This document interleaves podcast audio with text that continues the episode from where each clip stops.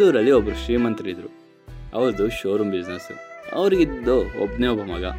ಆ ಮಗನು ಶುದ್ಧ ಸೋಂಬೇರಿ. ಒಂದು ಕೆಲಸನೂ ಮಾಡಲ್ಲ.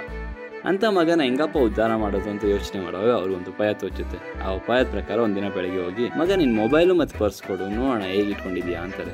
ಅವನು ತೆಗೆದುಕೊಡ್ತಾನೆ. ತೊಗೊಂಡ್ಮೇಲೆ ಅವರಪ್ಪ ಇನ್ಮೇಲೆ ನಿಂಗೆ ಈ ಮೊಬೈಲು ಪರ್ಸ್ನ ಕೊಡಲ್ಲ. ನಿಂಗೆ ರಾತ್ರಿ ಊಟನೂ ಇಲ್ಲ. ಅಂತಾರೆ. ಮಗನಿಗೆ ಶಾಕು ಯಾಕಪ್ಪ ಏನಾಯ್ತು ಅಂದರೆ ಏನಿಲ್ಲ ಕಂದ, ನೀನು ಹೊರಗೆ ಹೋಗಿ ಒಂದು ಎರಡು ರೂಪಾಯಿ ದುಡ್ಕೊಂಬಂದ್ರೇ ನಿಂಗೆ ರಾತ್ರಿ ಊಟ ಹಾಕೋದು ಅಂತಾರೆ. ಹಂಗಂದ್ಬಿಟ್ಟು ಕೆಲ್ಸಕ್ಕೆ ಹೊರಟ್ಬಿಡ್ತಾರೆ. ನಮಗೆ ಕಷ್ಟ ಬಂದಾಗ ಫಸ್ಟ್ ಬರೋ ಆಪತ್ ಪಾಂಡವರು ದ ಗ್ರೇಟ್ ಮದರ್ ಇಂಡಿಯನ್ ಅಲ್ವಾ?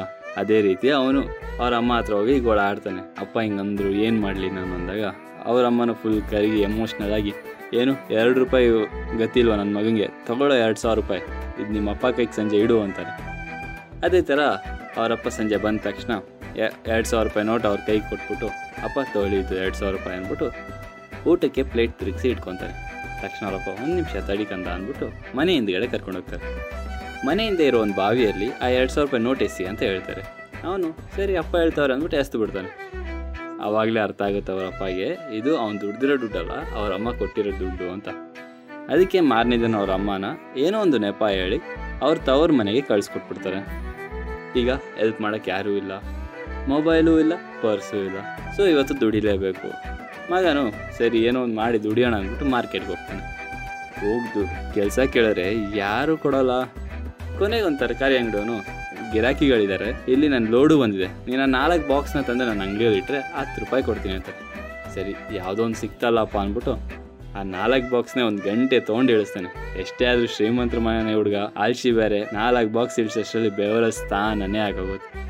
ಹತ್ತು ರೂಪಾಯಿ ಇಸ್ಕೊತಾನೆ ಫುಲ್ಲು ಬಾಡಿ ಪೈನು ಮನೆಗೆ ಹೋಗಿ ಮಲ್ಕೊಂಬಿಡ್ತಾನೆ. ಸಂಜೆ ಅಪ್ಪ ಬಂದ ಕೂಡಲೇ, ಅಪ್ಪ, ಇದು ಹತ್ತು ರೂಪಾಯಿನ ದುಡ್ದಿರೋದು ಅಂತ ಹೇಳ್ತಾನೆ.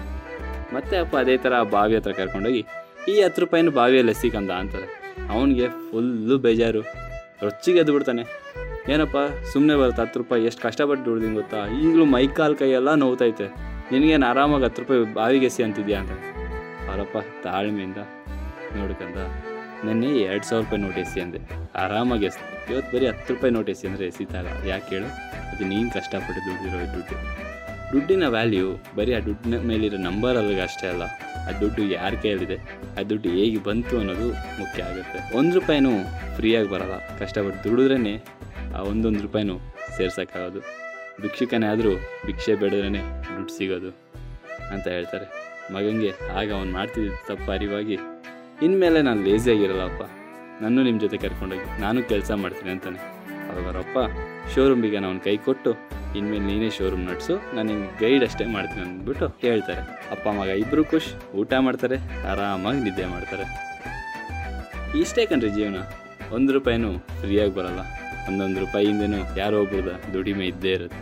ಪೌರ ಕಾರ್ಮಿಕರಿಂದ ಫೈಟರ್ ಜೆಟ್ ಪೈಲಟ್ ತನಕ ಎಲ್ಲ ಕಾರ್ಮಿಕರಿಗೂ ಸಿಂಧು ವಿತ್ ಆಕಾಶ್ ಕಡೆಯಿಂದ ಕಾರ್ಮಿಕ ದಿನಾಚರಣೆಯ ಶುಭಾಶಯಗಳು. ಮತ್ತೊಮ್ಮೆ ಸಿಗೋಣ ಹೊಸ ಆಲೋಚನೆಗಳೊಂದಿಗೆ. ನಿಮ್ಮ ಗುರಿ ಸಾಧನೆಯತ್ತ ಮೊದಲ ಹೆಜ್ಜೆ ಇಡೋದನ್ನ ಮರಿಬೇಡಿ. ಧನ್ಯವಾದಗಳು.